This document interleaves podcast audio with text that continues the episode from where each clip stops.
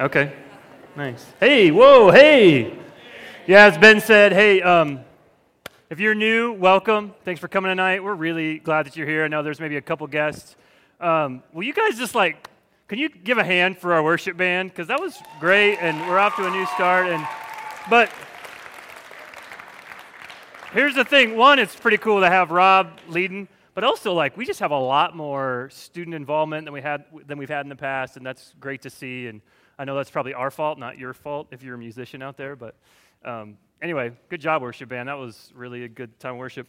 Hey, if you uh, if you weren't here last week, we're in uh, week two of On the Move, which is a series we'll be in for the first um, number of weeks here in Oasis. Um, each week, what we're doing, we said this last week, but each week we're taking one part of Oasis's vision statement. And last week, you know, some of you were like, "What the heck's a vision statement?" Well, you know what it is. Um, we kind of well, we said what it is, but what we said was we're not just here every week just to hang out.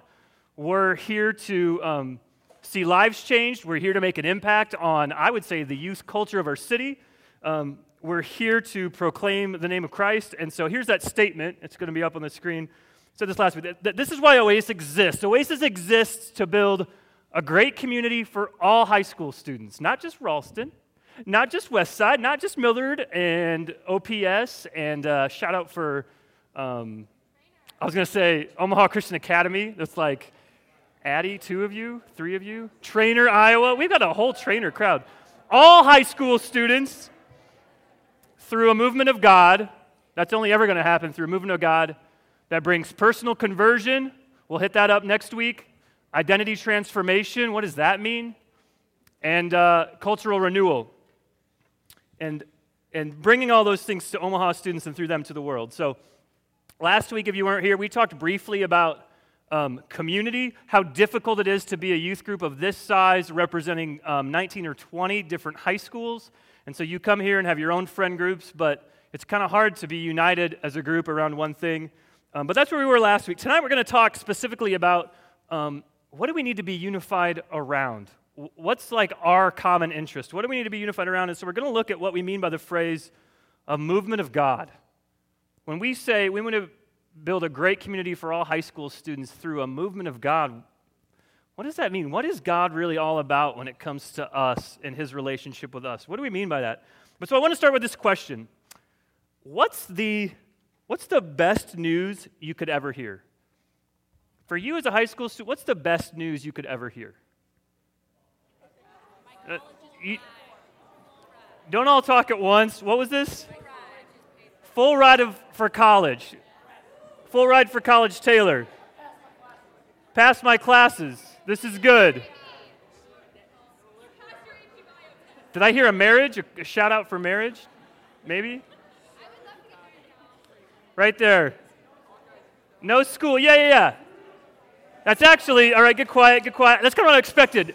Um, initially, you're like, the best news ever, Brad? Like, how about I win the lottery? That would change my life forever. Win the lottery, which would take care of paying for college. Some of you would say, if I could speed up time, the best news ever would be that I could graduate like tomorrow from high school or graduate from college, be done with school. You're like, I'm sick of school. For some of you, listen, listen, listen. For some of you, it's like, my mom and dad buy me a brand new car. Oh, that would be the best news I could ever hear. Who, uh, show of hands, who got your driver's license this last summer? Right there, two. All right, good. Three of you. Three. Awesome. All right, get quiet. Get your neighbor quiet. Um, now, I mean, I thought maybe I'd hear some of those things. Um, if you're honest, those maybe aren't like the best possible things you could you could ever hear about or you could ever get. But I mean, in high school right now, it's it's kind of hard. It's funny that the first things shouted out were um, getting through, getting through, passing all my classes, getting through college without money. It's more the kind of like, here and now, I'm stuck in high school, and uh, I'm, I'd love for you to see. I hope you know it's hard when you're in the middle of high school, but you guys, this, these four years will go really fast. Seniors in here right now, you can attest to the fact that you're a senior, and wow, what happened to high school? Some of you, you're done at semester.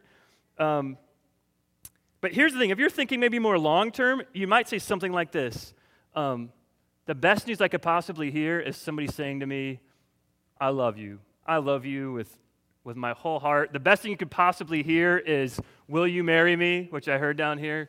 Um, for you ladies, I mean, like, seriously, what's the best news you could possibly hear? Maybe it's somebody, maybe you have a fear of rejection. And so it's, it's like hearing to have and to hold till death do us part.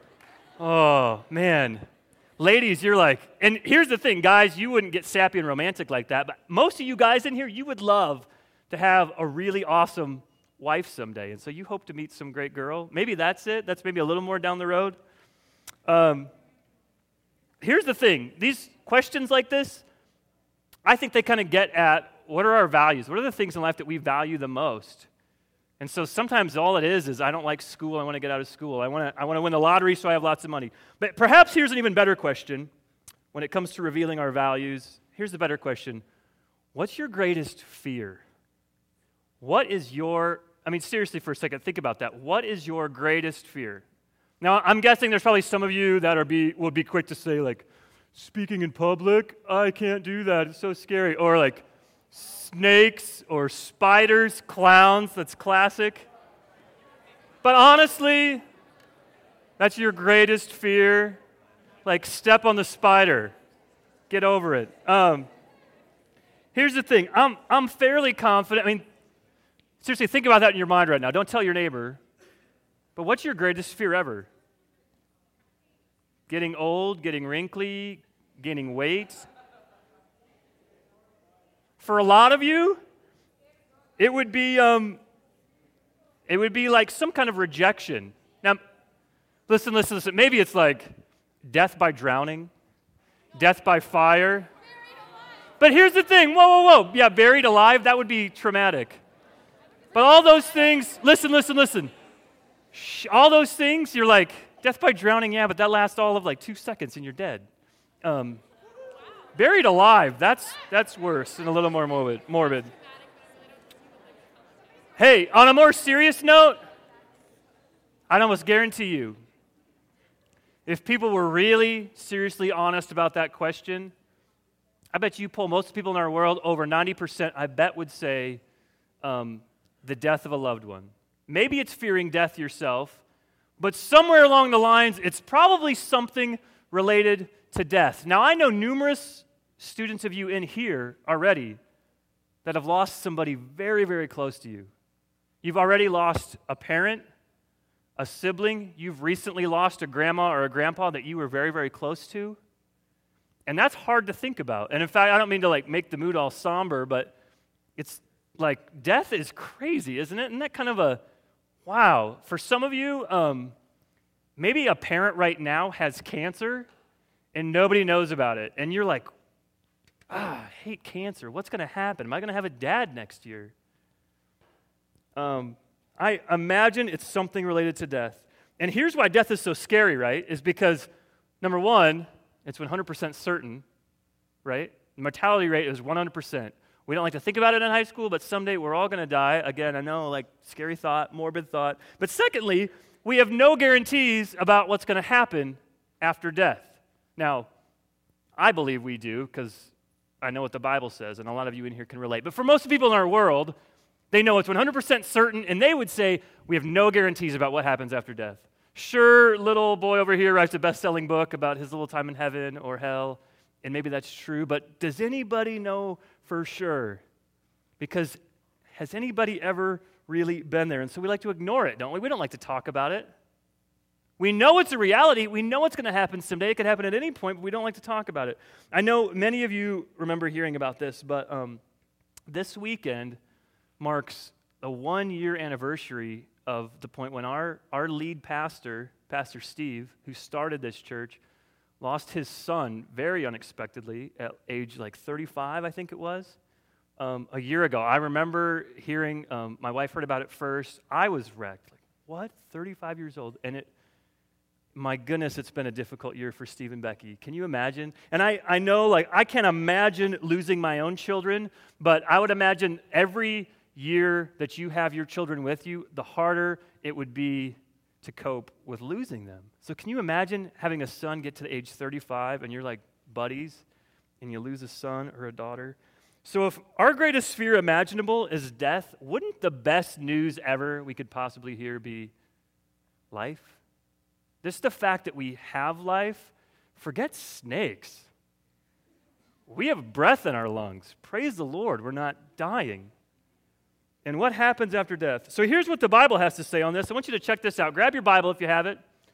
Open up your apps if that's your method. But open up to the book of Isaiah. That's where we're going to be in primarily in this series. And turn to Isaiah chapter, thir- um, I'm sorry, 53. Isaiah 53. Isaiah is almost halfway through um, your Bible. It's a fairly large book. Isaiah 53. We're going to start here at um, chapter 6. Isaiah 53, verse 6. And just the first half, it says this it says, We all, like sheep, have gone astray. Each of us has turned to his own way. Now, stop there, pause, time out. All of us, it says, have gone astray. Each, every one of us, has turned to his own way, this says. Okay, so this, this, is, this is bad news. This is not good news, okay? Uh, we don't like to think about this either, but we know that it's true. This is just the bad news. It says all. Did you see the all there? All. It says all. We've all gone astray. Now, some of you say, like, gone astray. What, is, what does that even mean? And is this like God's standard? Whose standards is this anyway? Gone astray. Like, I've done, sure, I've done some bad stuff in my life, but I'm a pretty good person. Nobody's perfect. Does this mean you're supposed to be perfect? Nobody's perfect. So, what, what does this mean for me? Maybe you even, maybe you're a Christian. Maybe you like were a Christian when you, maybe you like came out on the altar at church because you've been a Christian your whole life. Like you don't remember a time that you weren't a Christian. And you're like, gone astray. I'm awesome. Like I read my Bible every morning. Those dirty sinners over there, they got nothing on me because I'm awesome. I haven't gone astray. Um, we, a lot of times, we say this, like, well, as long as my good outweighs my bad, what is this gone astray stuff? Now, okay, back in May, I don't know how many of you were able to go to this year end party. We had a year end party at Mike Hawkins' house. But here's the thing we watched this movie called Courageous. And this last, this last weekend in this very room, and we had a men's event, and we watched Courageous for this men's event. There was like 200 men in here. There's a scene, this is my favorite illustration. There's, there's a scene in this movie at one point. The movie's about these police officers. Maybe you've seen it. And the officer, this officer, older kind of officer, seasoned officer, is talking to this younger rookie officer. And uh, he's talking to him about knowing God. You know what I'm talking about? And he says this. He basically says, Look, buddy, say your, I don't know the exact wordage, but I'm paraphrasing. He says, Say your mom is like brutally attacked and she's murdered. And they catch the guy, and uh, this guy goes before a judge and basically says, Yeah, like, yeah, I killed this lady. All right. But, uh, but you know what, Judge? I also give like 50% of my income away to the poor. 50%. Judge, I, am sure I killed this one lady, but like, look at all these homeless people I've helped. Do you realize I'm a wealthy man? I've given away 50% of my income. Now, if that judge was like, if that judge looked at him and said, okay, huh, you've, got a, you've got a point there. That's a lot of good. And, uh, and one lady um, okay, you can go free. Now, he, he says to this guy, would that be a good judge or a bad judge? And the other officer kind of, you know, mumbles, a bad judge. Like, duh. Um, but he basically goes, look, God, God's a good and a just judge. And he basically says, at the numerous points in the Bible that say, we're going to all stand before the Lord someday and give an account for what we've done. And if God is a just judge, I mean, we don't even have a we don't even have some kind of scale. There's even no standard necessarily set in the Bible for what we're supposed to do, what good outweighs our bad. It's not the Ten Commandments. So what happens? And this guy starts to realize how can you ever know that your good outweighs your bad? Um, God is the giver of life, and so we're all accountable to Him. So what happens, right? Is that a scary thought? Not only is death scary, you're like, thanks a lot, Brad, great night at Oasis.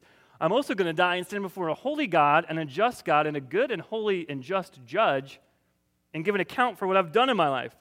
Um, here's the thing. So, Isaiah 56 3, look at it again. It's true. It says, We all have gone astray. Each of us has turned to his own way. But then this, check this out. This is really awesome news. It says, And the Lord has laid on him the iniquity of us all. Now, iniquity is kind of a fancy word for sin, missing the mark. The Lord has laid on him the iniquity of us all. Now you're like, wait, wait, wait, what? What? So, so we've all gone astray. Who's this him? Like, what the heck is this talking about?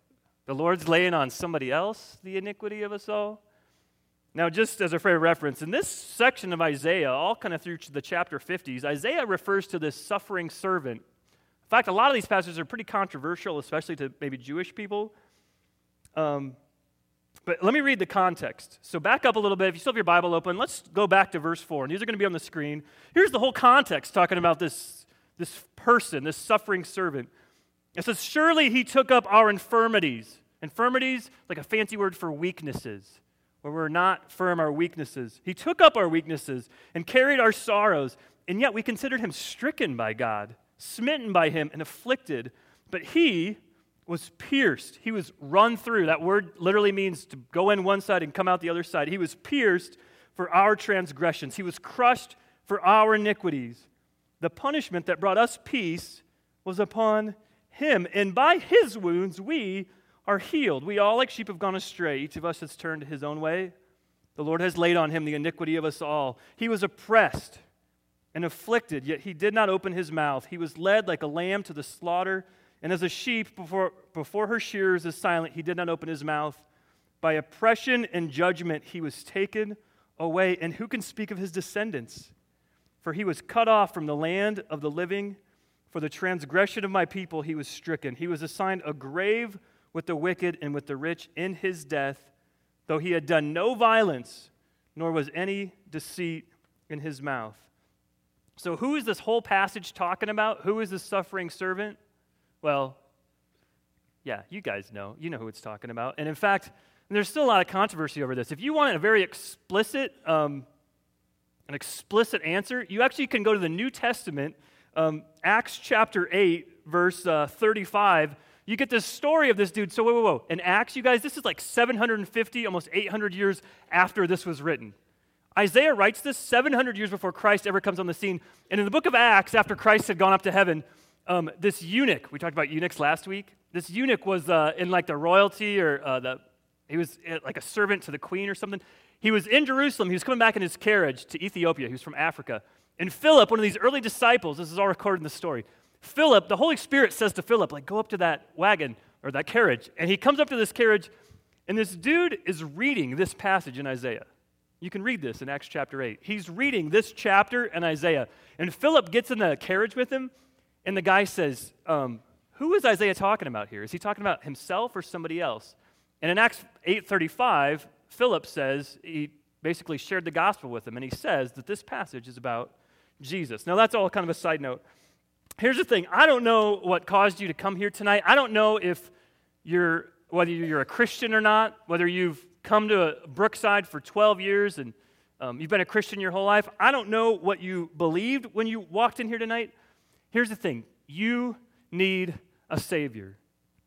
And whether you realize that, whether you realized that 10 years ago, you need to still realize it today. Maybe you've never realized it. You need a Savior. If you're here tonight and you've never acknowledged that, and you're like, forget Jesus, I'm fine on my own, there's only bad news for you. There is only bad news. And that's not a great thing to hear, except there's a, there's a solution waiting right in front of you. Um, write this down. Here's what I want you to know tonight. Here's what I want your heart to be melted by tonight. Here's what this passage is telling us. And you've heard me say this before, but it's going to be up on the screens. Write this down. Jesus Christ lived the life that I should be living he lived the perfect life that I should be living right now, and he died the death that I deserve to die. Maybe you don't believe this. The Bible says over and over again that the wages, the penalty for sin is death. Again, God's like, I know you've done a lot of good, but you've also like walked away from me countless times, said, Forget you, God. I'm fine on my own. He lived the life we should be living and died the death that I deserve to die as my substitute in my place. Eternal life is only found through a relationship with Him. And you know what? That's an extremely exclusive statement. Maybe you're like, ah, these you Christians are this is so exclusive. But you know what? Anybody else that holds a different view, their view is just as exclusive as this one is. If somebody says, you know what, I believe all religions are fine, that's still an exclusive statement. The, the question is, which one is true? what are you basing your life off of? What do you think the purpose of life is? And I want you to think about and grapple with at least the fact that this book probably holds the answers. I hope you see that.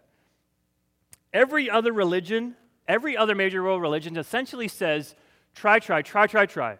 Try to be perfect, try your whole life. Maybe, you get, maybe you'll get there, and in the end, I hope that your good outweighs your bad. But you have no standard to tell. You will have no way of knowing. You guys, only, only Christianity that I'm aware of offers a substitute Savior who took our penalty for us. Only Christianity offers that. That's the difference between Christianity and every other major world religion. And so in verse 5, it says this. Where is it? It says, By his wounds we are healed. You are healed. It doesn't say by his wounds you might be healed. By his wounds, if you're lucky someday and if you do a lot of good, you could be healed. It says, By his wounds you are healed, which means different than every other religion, you can know. You go to him, it's a done deal. That being a Christian, the gospel is a brand new status, it's a brand new identity. We are healed.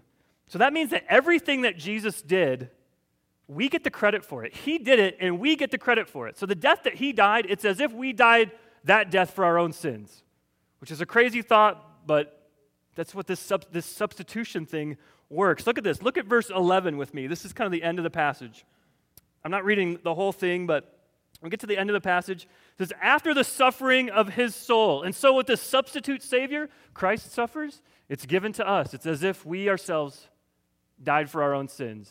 That suffering goes to us. But then it says this He, that is Jesus, will see the light of life, which means we get to see the light of life. We get eternal life, and he'll be satisfied.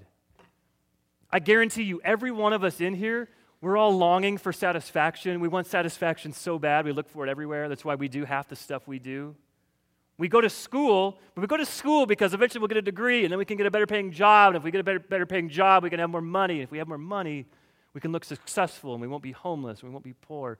We're looking for satisfaction everywhere.